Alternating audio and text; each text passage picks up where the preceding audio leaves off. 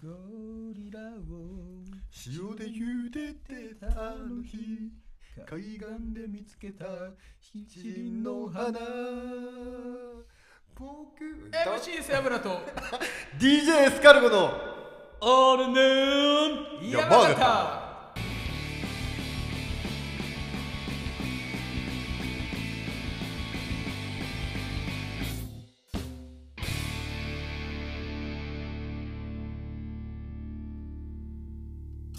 とんかつより普通にあごだしが好きイエーイ四捨五入したら体重100キロヘビ岐阜県山形市が誇るヘビー級パーソナリティイエーイ太りたいやつは俺にかかってこいラーメン大好き MC セバラと背脂の強敵と書いて友と呼ぶ好きより大事故です。お前最低だなこれ編集どうなってるんでしょうね。非常に楽しみですね。背脂の被害者特に名前に由来はない DJ エスカルゴですそんな二人の代わりにマスターソベです。この番組は岐阜県山形市の141スタジオから平成元年度生まれのおっさん3人が終わらない夏休みのどうでもいい昼下がりトークを繰り広げる非生産的サブカルバラエティラジオです。オールの22回、前回はセアブラさんのビーズとけん玉への愛が炸裂した回でしたが、いかがでしたか、エスカルゴさん。愛の爆弾でしたねまさにセバラのスーパーラブソングですよエスカルゴさんスーパーラブソングですよ背脂ちゃん毎回そのスーパーラブソングって曲めっちゃいじるやんいやーでも名曲っすよエスカルゴさん背脂ちゃん本当に思ってますかちょっとディスってないいやそんなことないっす愛してますよ愛のままにわがままに僕は君だけを傷つけないですおさすがにビーズの曲は噛まずに言えたねちょい髪ですけどね。そこはい無駄にしてるよそろそろこれでエスカルゴの借金はチェレだからね甘えんな今回のオープニングトークではお前セがアブラさんまたマイクが吹っ飛ぶだろ愛のままにわがままに僕は君だけを傷つけないを噛んだかどうかでストーリーが分岐する台本を書きました だんだんお二人の操縦にも慣れてきたオールヌーン第本当に22回スタートですまずはこちらのコーナー 今エスカルゴさんがセアブラさんから狂気を取り上げましたけど もね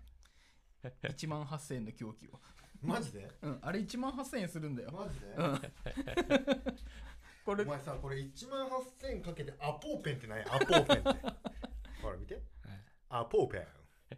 アップルペンがねちょちょうどあのピコ太郎流行ってた時期だから結構前だね、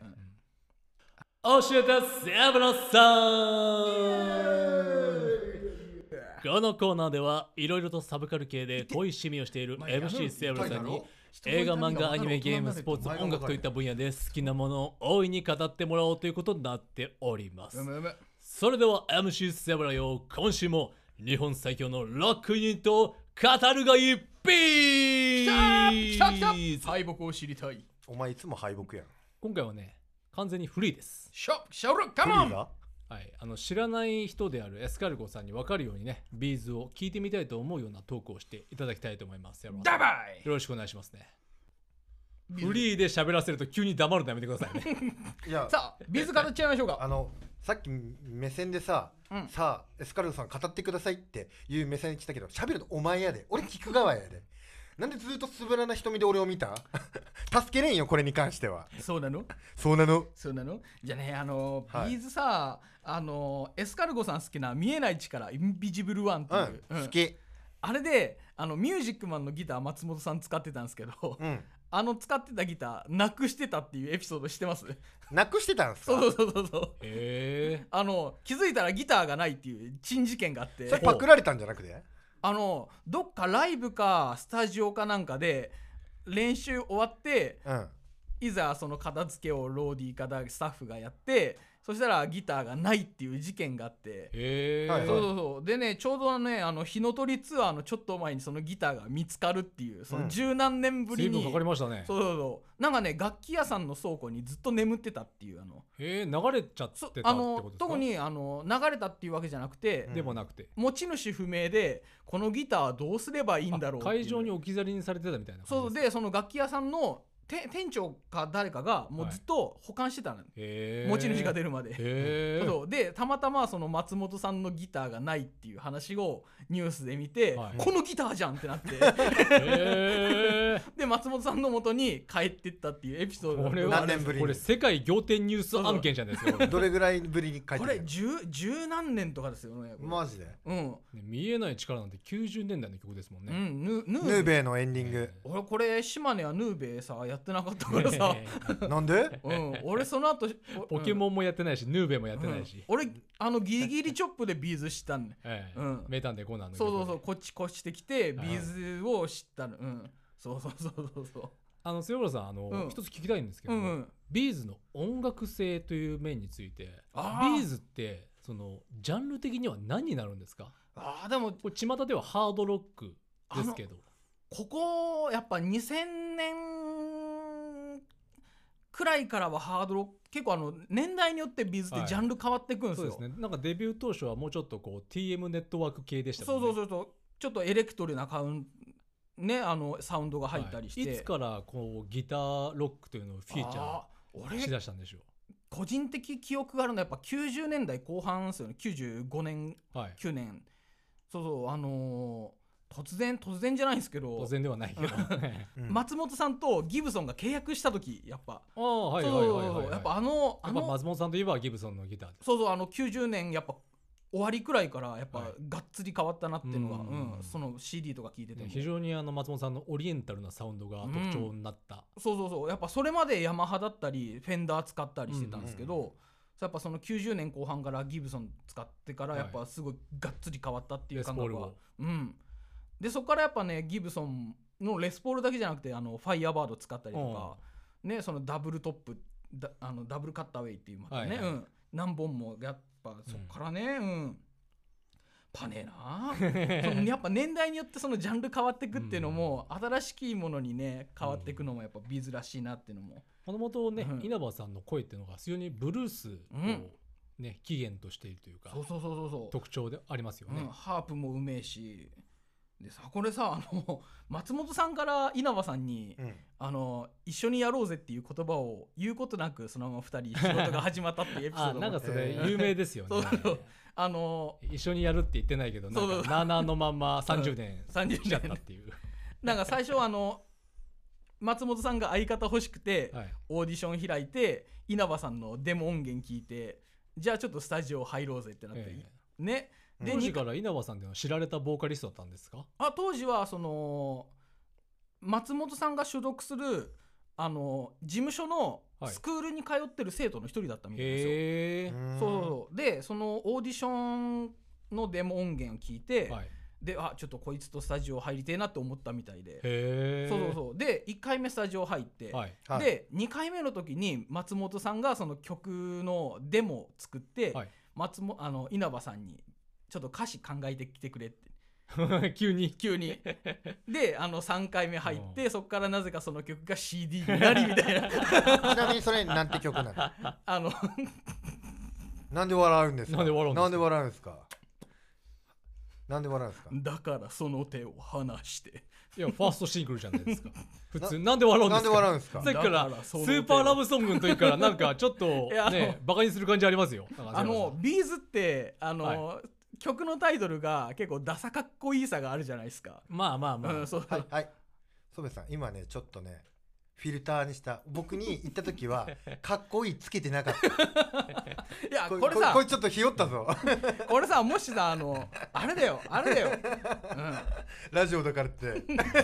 逃げに入ったな うん、もしもしだよ、はいもしあの俺が曲を作って「スーパーラブソング」なんていうタイトルつけて俺が、はいもうダサいしかないですついに行っちゃったな、そうダ サい愛のままにわがままに僕は君だけを傷つけないとかさ、愛の爆弾その愛の爆弾とかねもし俺やエスカルゴ祖父江さんがただギリギリチョップとかねうんまさにね。そうええなんだこのタイトルバカじゃねえのかってなるんだけ どで もビディスってーますズ、ねビーズがやると、うんうわかっけえってなるんねそうです、ね、この辺のなんかこう隙間をつくじゃないですけうんど、うんそうそうその独こ特うなやダっぱサねさとかっこよさの間の、本当にこう紙一重のところをねそうそうそこうそううついていく感じっていうのは、うん本当ビーズにしかだできないことですうよね。んあの不滅のフェイスとかもねやっぱあ、うんはいあの化粧品のキャッチコピーを結構歌詞に入れうん入れてくるっていうのがあさそうなのそうそうそうそそれを歌詞に入れてね、うん不滅のフェイスっていううのあがれね、やっぱ高学歴だからこそできるような歌詞ってのもある よねあれええまあさすが先生になろうとしてただけのことはあるというかね、あの髪の毛切れって言われて嫌だからやめた っていうのも稲葉さん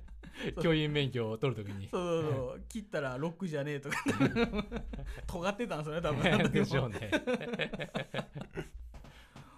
あれすげえよなうん、まだあのねビーズっていうのは、まあ、日本でトップにうん、いるこう、うロックユニットバンドでもあるんですけうどむうも、むはい人柄っていうのが非常に良くて、あねね、あんな人格者がトップにいてくれる音楽業界ってすごくありがたいんだろうなって思うことありますよ。 30年やって不祥事一個も報道されないの 本当にフライデーが張り付いても犬散歩してる写真だけやからね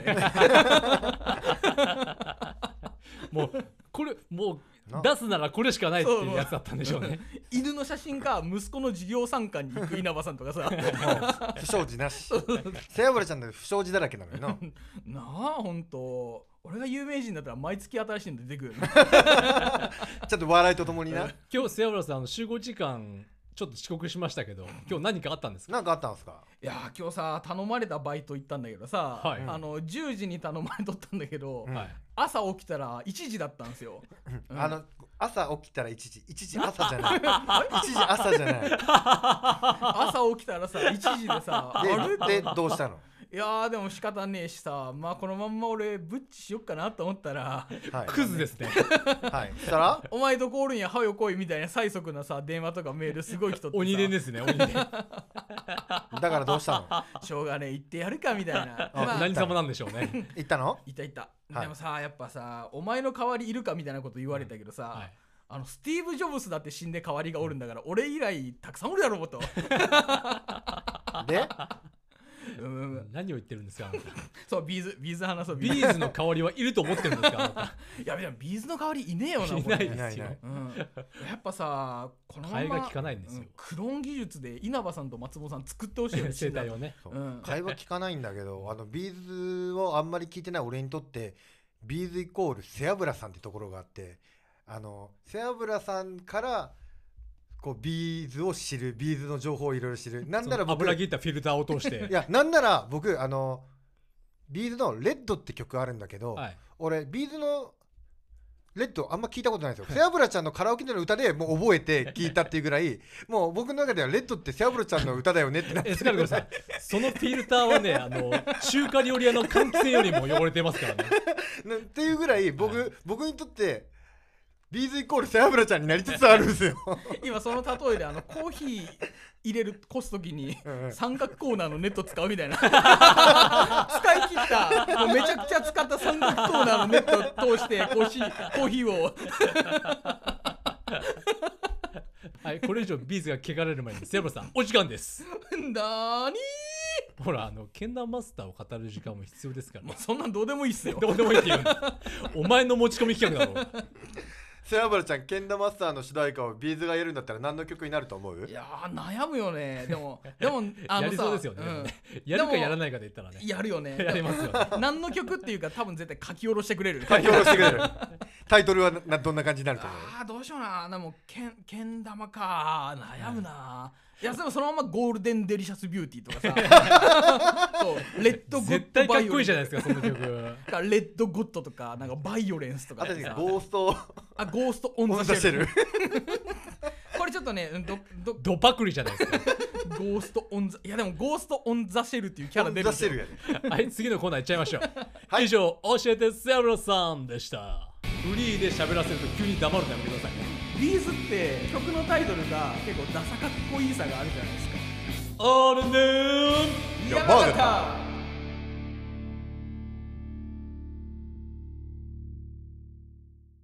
パクリ遊ばされてるじゃないちょうど見に来たのがおっさんしかいないもんでみんなわかるんだよね。いやめちゃくちゃさバイザーつけた草薙素子だなんてうん元子言うな、元子。本編でしろ、本編で。はいカモンカモン。タツオアニメ、ケンダマスター、ケンを見た後半戦前回までのあらすじ、はいアニメーション制作スタジオスタジオ金魚色が放つ自主制作短編アニメ「ゲンダマスター剣」が劇場公開されるという情報をキャッチした我らが MC セオラは DJ エスカルゴを伴って3月の名古屋オースシネマで行われた舞台挨拶付き上映会に参戦これよかった新時代スペクタクルゲンダマアクションに見入られたセアブラは1週間後2度目の鑑賞を敢行するがしかしなんと上映途中でまさかの居眠りをこいてしまうのだっいやーた牧監督すいませんセアブラさんは有罪ですい無罪で中無罪にしたれやそうそうや一や応もう無罪にした開れよきかわはいそうだきろますよそうそうやあるならいやーでもねソビエさん聞いてくださいよあのねほんと何笑っとるんですかいやどうしてもさ眠くなる時間帯ってあるじゃないですかい や分かってくだないさいよ祖兵衛ですよさ僕この間ザ・バットマン3時間見ましたけど一瞬たりとも眠くなりませんでしたよ無罪です無罪ですん無罪にしたれやそうそうや、かわいそうだろうまあまあまあ僕はまあ見てないからね、まあ、その辺わからないんですけど、うんその辺も含めてね今回語っていただければと思います。はい前回はさ、はいあのースストーリーについて話したんで今日はあの登場人物についてさはいちょっとね深く語はっいていこう今かなと、僕の前に資料がありますけどまずじゃじゃんその玉木健の造形ですけどもうんこちら北斗の剣ですねいや気のせいですいや逆にほあのブロンソンがパクったねこれ、うん、原哲夫いブやロン見ソンペア方によってはあのムキムキの鬼太郎って言ってもいいかもしれないあー確かにあー確かにそうかもしれませんね、いずれにせよ造形はかなりおパクリ遊ばされてますよねいえいえいえおパクられた方なんです被害者ですそう伊藤真紀監督は被害者ですこれでさしかもこれさあの CV が劇場版めちゃくちゃ豪華なあんーですそようですねなんか豪華豪華うんちゃんとちゃんとって言ったらちょっとね語弊がありますけれども、うんうんベテランの方岡本真也さんそうこれねびっくりしたねうんねでゼータガンダムのエマシーンの方うんそうそうダブルゼータでもこのね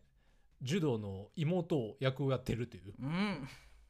ガンダム声優じゃないですかでこのね岡本さんとねそうそう一緒に仕事をしたい声優をとして肩を並べたってことで伊藤真紀監督が声優として参加してるんですよそう監督もねね、うんウィキペディアで調べたら伊藤監督ずいぶんね、メジャーなアニメにも声優でちょい役で出てるんですよねねねモブでうん、あとねあのこの間知ったんだけど、はい映画にも出てたんですよ、そうなんですかそううんでもともとねあの伊藤真紀監督原画で、ね、おそ松さんなんかにも参加されている、うん、まあ、プロのアニメーターですけれども声優としてもあのね「時をかける少女にはいへ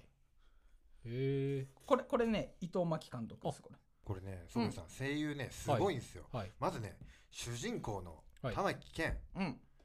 この主人公の声優やってる人うん、はいま前田さん、うんなんとですねギャグ漫画日和の聖徳太子なんですよそうなんですかあー俺的には熊吉くんのイメージだな あー熊吉君ねあ熊吉もやってるんですかちょっとちょっとセアブルちゃん失笑してますよやつ俺らにとってはここ大事ですよねな、うん、神でおなもいうや知ってはいますけセアどブルさん失笑やめろーって知ってはいますけどねいやーこれさあと俺ねあのちょっとはいはい気にな気になったというか結構好きだったキャラクターはいちょっと言アっちゃニうんメですかアニメ本編には出てこないんですけどはいはい出てこないんですか あの東京ゴリラ物語っていうキャラがいて東京ゴリラ物語これねここれちゃんと説明してないとマスターわかんないちゃんと説明いりますいやしたいんだったらお重にどうぞっていえうっと感じまず最初ですえっ、と、映画が始まる前けに、ど、まああの興味は湧いてないですよ、はいあのどこの映画館もあの映画を見るときはあの喋らないでとかあの前に席蹴らないでとかあるじゃないですかそあーういう注意喚起はいはいはいそれをあの監督といや監督じゃないまずあ監督じゃないか、うんえっとそれをそのあこれこれこれこの子だね東京ゴリラ物語さんと物語あの花川玲奈さんと石岡良二さんの3人が、はいあの注意事項言ってくれるんで注意す事項するんですよ、はいまずこの映画見る前にはなるべくあのアルコールを摂取してみてくださいとかとかあ とスタンディングオベーションで拍手してくれとか自信がないじゃないですかでうんで、まあ、その注意気を喚起の大時きくしてみにてください注意喚起の時のその注意をする人の一人でその東京ゴリラ物語が出てくるんです俺結構いないいでしょあの見る前にアルコールの摂取を勧められる 映画結構いい声しとるんだよね東京ゴリラ物語そうそうでへーアルコール摂取してる時に横でちょアっルとコー待ルっ飲てんでくだるさい人も東いるんです京ゴリラ物語ってソロなんですかソロソロですよ東京ゴリラ物語っていうキャラがいるんですよそうカウボーイ風のそのカーボーイ風のねゴリラ画像出てこんあー出てくるんかないや、まあ一旦いいですうん。とりあえず置いといて、置いときましょう。であとゴリラ物語。あの声優謎の美少女声優花川さんとレイチェルなレイチェルこれレイチルビーム可愛かったチェルビームされたいな、そうそうされてでこう石岡良二さんやばいんですよこの人、はい。あのあのびっく石り岡良二さん。俺これ映画見た後にちょっと知ったんですけどはい。けん玉のギネス記録保持者世界1位の人なんですよへえめちゃくちゃうまいんそでうすけよん玉すげえうまいのへアニメの最中にはいけん玉講座っていうのが15回ぐらいやるんですけど、はいそれでいろんな技見せるんですけどめちゃくちゃうまいんですよ、うんやばくねこの人ってへいうぐらい、え、そうなんですね。あのけん玉が5個並んでそれ一気に同時全部刺したりとかへえ。そうそううん石岡良二さん。うんであの、僕初めて興味が湧きましたよ、うんここで。でけん玉持ってアニメ本編ではなくて。振ったこの小指にけん玉入れたりとそうそうそうかそう すごい技めっちゃ持ってるんですよへー今のところ石岡さん買い投げてた。石岡さんすげえんですよでさマジでめちゃくちゃイケメンやね石岡さんそうへすっげえイケメンあのあの春巻龍みたいなジャージ着とったねいや春巻きみたいじゃないあちょーって言いそうだよね黄色に黒一本線でそうそうさー。あのあれやイケメンにした春巻き龍だよそうそうそうそうそううんいやでもレイチルも良かったねこれチェルビームチルビームあのー結構チルビームチルビームレイチルも結構あの劇中中ででアニメ出てくるんですかアニメ出てくる自社で出てくるんですよ、えーそうなんですかこの子だけ自社で、えー、実写実写を混じって出てくるんですね。えー まあ、あんまり喋るとちょっとネタバレになっちゃうんだけどうねん、なのであのけん玉オンネンフィールドの紹介のくだりとかもあのレイチル が説明してくれるんですよ、えそうそうそうそう は八王子から電車で5分なんかけん玉オンネンフィールドで決着だみたいなー、でも結局けん玉オンネンフィールドは何の役にも立ってないんですよ ね。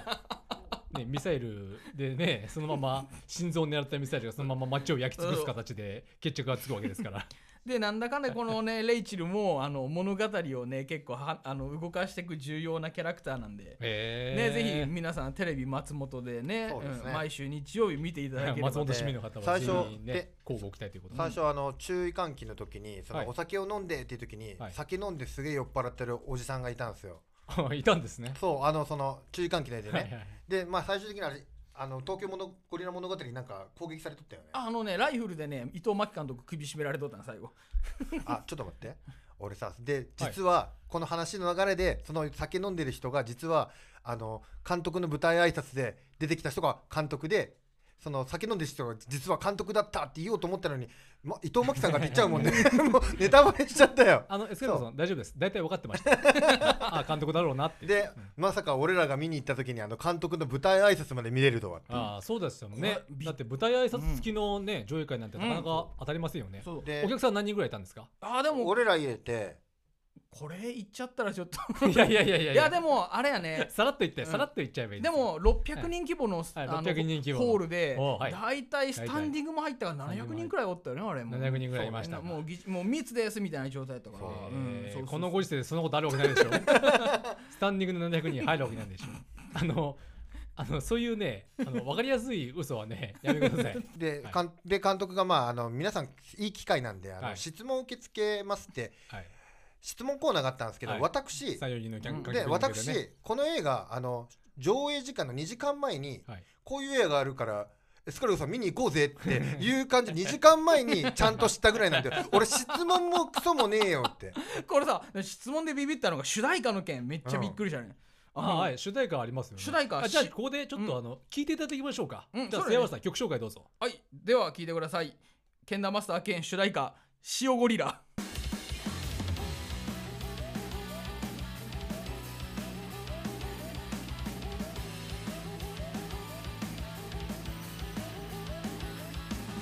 ゴリラを塩で茹でてたあの日海岸で見つけた一輪の花僕はその花に塩ゴリラと名付け大好きな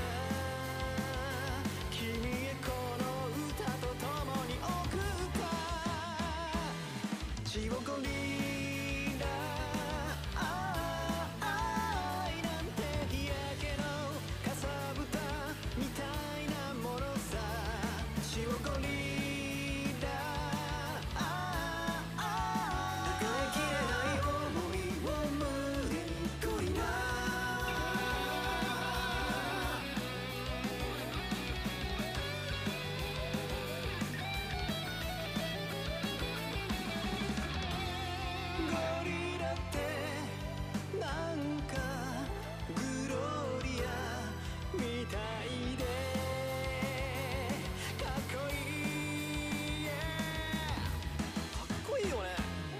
血をゴリラああ愛なんて日焼けのかさぶたみたいなものさ血をゴリラああ抱えきれない思いを胸にゴリラ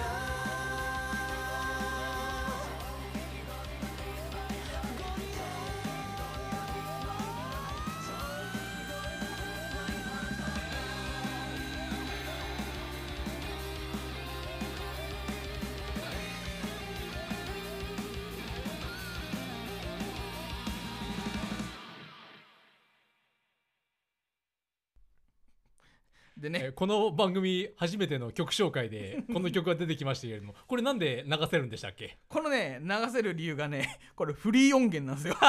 そうこれフリー音源なの映画の主題歌なんですよねそうあねで映画の主題歌がフリー音源うんこれあの舞台挨拶の質前代未問聞じゃないでですそう質問で俺がすごい気に入っちゃったんですよ塩ゴリはいはラいはいはいでこの塩ゴリラ音源化とか配信あるんですかって聞いたらウホホウホホの曲ですね あれこれこれこの音源フリー音源なんですよねって言われ て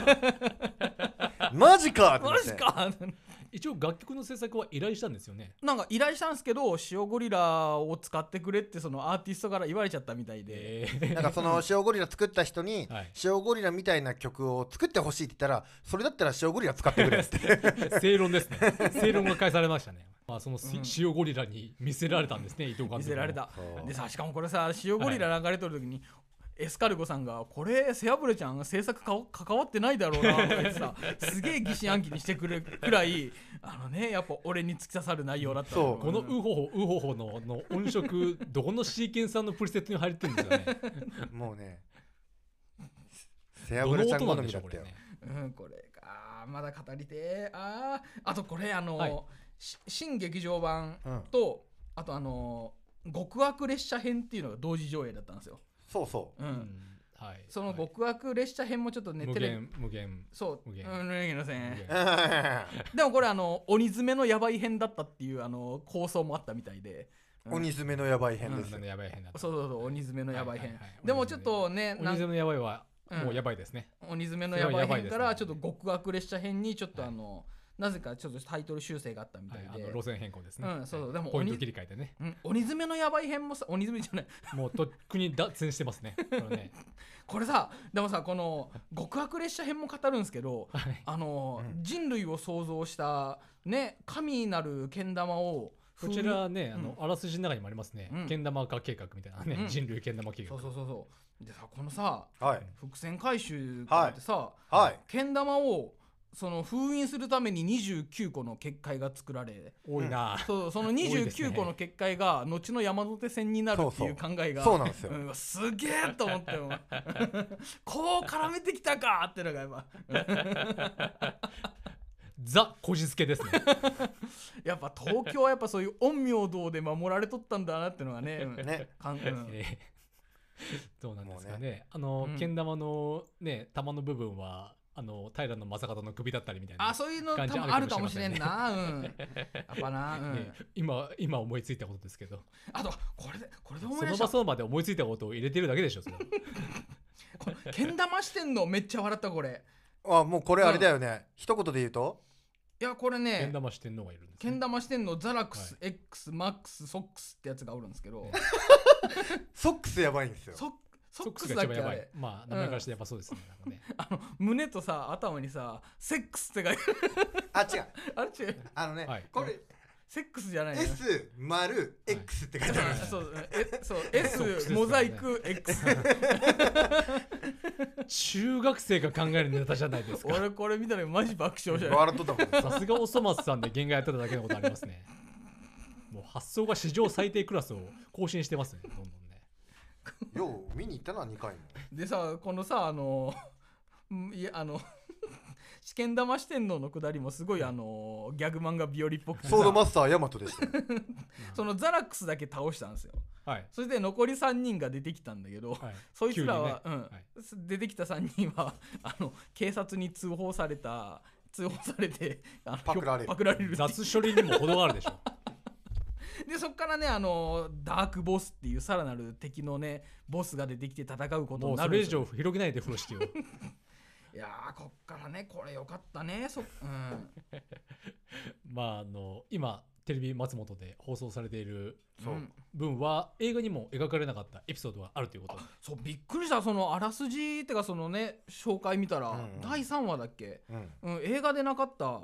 うん、100円のけん玉を持つケンちゃんとうんダイ ダイヤでできたねちょっとすごい豪華なけん玉の三剣と戦うっていう俺たちの知らないけん玉スター剣が放送されとるんで、 2回も見に行ったのにうまあんこ、れからどんどんけん玉ワールドが広がっていくそういだからちょっとこね長野県民ちょっと俺今ジェラってるんだよ ねあいつらくそーと思っても、うんとでこれからこのアニメがどう展開されていくのか目が離せないといったところでそうけん玉スター剣の見てそううんこれね、皆さんも機会があればもうそぜソブさひん見たくなったでしょご覧ください見たくなったでしょそうべさん見たくなったでしょもうあのえサイン入りのポストカードあげないですよちょっと今スタジオ持ってきてますけどあげないですから、もういらないです あのアマプラかネットフリできたら見ますあーこれネトフリーで多分配信されたら多分ハリウッドの監督も目つけてそうそポールアンダーソンプイプイボルカー的な人気が出ますそうね、そう人気出じゃて後出にるポかなポール・アンダーソンやっがちゃったけど監督で実写映画化するかもしれないですねバイオハザードの監督でうんうバイオハザーうん、であのーね「ゴッド・レッド・バイオレンス」とかあそこら辺作るところはマイケル・ベイが担当したりとかして そうそうそう伊藤真紀総監督で真紀さんねあの、うんあのそれはね「ドラゴンボールエボリューション」の座組 ですよでいいんですかセアラさんそれで ポール・アンダーソンとマイケル・ベイのダブル監督で、うん、 作っていくってのもね、うん、いや見てえなでもそれ、見てえな言うだけ言いましたね今で、ねに吹き替え版の主題歌はビーズの書き下ろしシーン 実写レッドバイオレットで、レッド・バイオレット、えうんー皆さんも機会があればねあのもしどこかで配信がされることがありましたら、うんぜひご覧くださいあと配信ししてもいいよっていうプラットフォーム持ってる方とかねそのテレビ局とか我らの故郷一宮だと ICC さんはい見てないです、はい絶対見てないですねあるあるあるだからねそのまだあるとか言うなごめん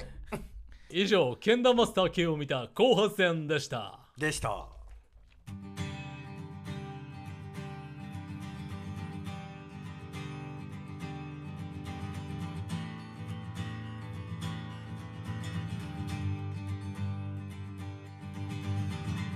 エンディングト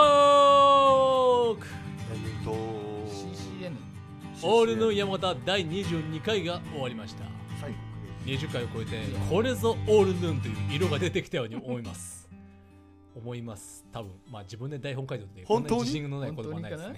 お二人けん玉マスターを見に行った帰りに面白い銭湯に行ったんですよねうん和風アートが生で見れる銭湯だねタトゥーですねまあフルアートと言わないでく ださいいねやーあのね本当人体のアーティストがたくさんいましたそうでねすようん生でね和風アートが見れるんですよ、はい芸術作品を生で見れるんですよ、はい矢のつく人たちではないやつですね違いますあのちょっと角刈りだっただけですだからねうん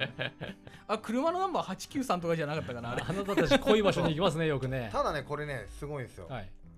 確かに和風アートの人たちは何人かいたんですけど、はいおお同じ時間帯には大体一人ぐらいしかいなあいんですそよう被らないんだよねかぶらなういんんですよ、そうそうそう綺麗にすれシ違フいでトが違うシフトが組まれてるんですかそうねシフトを組まれてるんで すよあのさ胸にさマリマリアが聖母マリあアあはいはいいかたうね、んあのあ人それもいいですねかっこいいですうんねめっちゃイケメンやったねあれイケメンだえね、うんなんか聖母マリオだったあの最初にうん入った時にいたあのメガネのイケメンそうそうのそうそうそう多分首から上だとそのねわあの、入ってるようなそう絵が描かれてる人に見えないくらそういねワティアーティストには見えないそうそう和そう風アーティストそれは普段の仕事するのに長袖を着なきゃいけないからですよ ドラゴンアッシュの人が言ってま恋しとたかもなかったっけ恋とかもなあかった恋もいった、うん、滝登っとるやつうん、そうそう、うんそれ龍が如くですねあれあれかっこよかった ねで最後に来たさほんとああの人服着てねっていうくらいさあのせせまあまあああのーお親方風な人がね親方風な人10番のようになってるのあれ肌色3割くらいしかない やんみたいなさまあでも本当貴重な組長でしょうそれはああの人入ってきた時無言でエスカルゴさんと目合わせてさ見たみたいな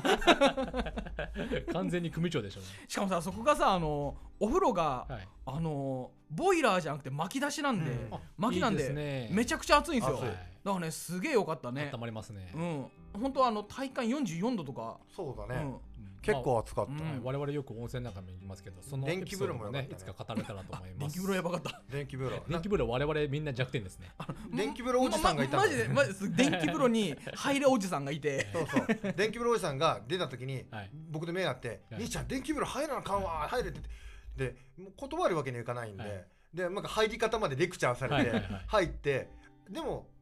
ほもう全身まででも入れたのが珍しいぐらい、まあ、結構来るんだけど、はいなんとか入れる、はいで電気レベルで、なんか電気風呂入るとあのポケモンの麻痺ってこういうことかって分かりますよねただ遠くから見てたセアブラちゃんはエスカルゴさんずっと揺れてたよビール頭がね頭が小刻みに震えとるでも僕は揺れてる感覚はしてないのよでも第三者から見るとすげえ小刻みになっと ったであの別の風呂に入っとるその電気風呂入れおじさんがやばいだろうなっていうな顔で見てくる やばいだろう俺なって毎いう日顔入でってんだよって言って これやばいだろうなっていうねそうその視線がねもうずっと見てくるのこれ毎日入っとるんだけどさ俺みたいな感じではい、次回はこんなお二人が共通して愛好するとあるものについて熱く語っていただく予定です多分お楽しみにけん玉すだけやんあ源田マスター迎えるのね、うんラジオへのご意見ご感想はメールアドレスオールドットヌンドと山形アットマーク Gmail.com オールドットヌンドと山形アットマーク Gmail.com いまだに、えーメールが来たことはありませんメールカモンカモンマジねあの DM とか人伝いには来るんだけどえねメールは来ない DM はあれでもなんか来たんじゃないの、なんでエスカルゴさんって言うんですかってそれ来た来た来たエスカルゴさんの由来のうんでも由来はないんでしょないない えーそれでは次回もここ山形市の一応一スタジオからお送りしますここまでのお相手は仮にマスターソベと稲葉講師と松本隆弘た でしたお前ちょっと俺にはレベル高い白な票を踏むようなね最 後でしたねこの番組は岐阜県山形市これ合ってた一応一スタジオからお送りしました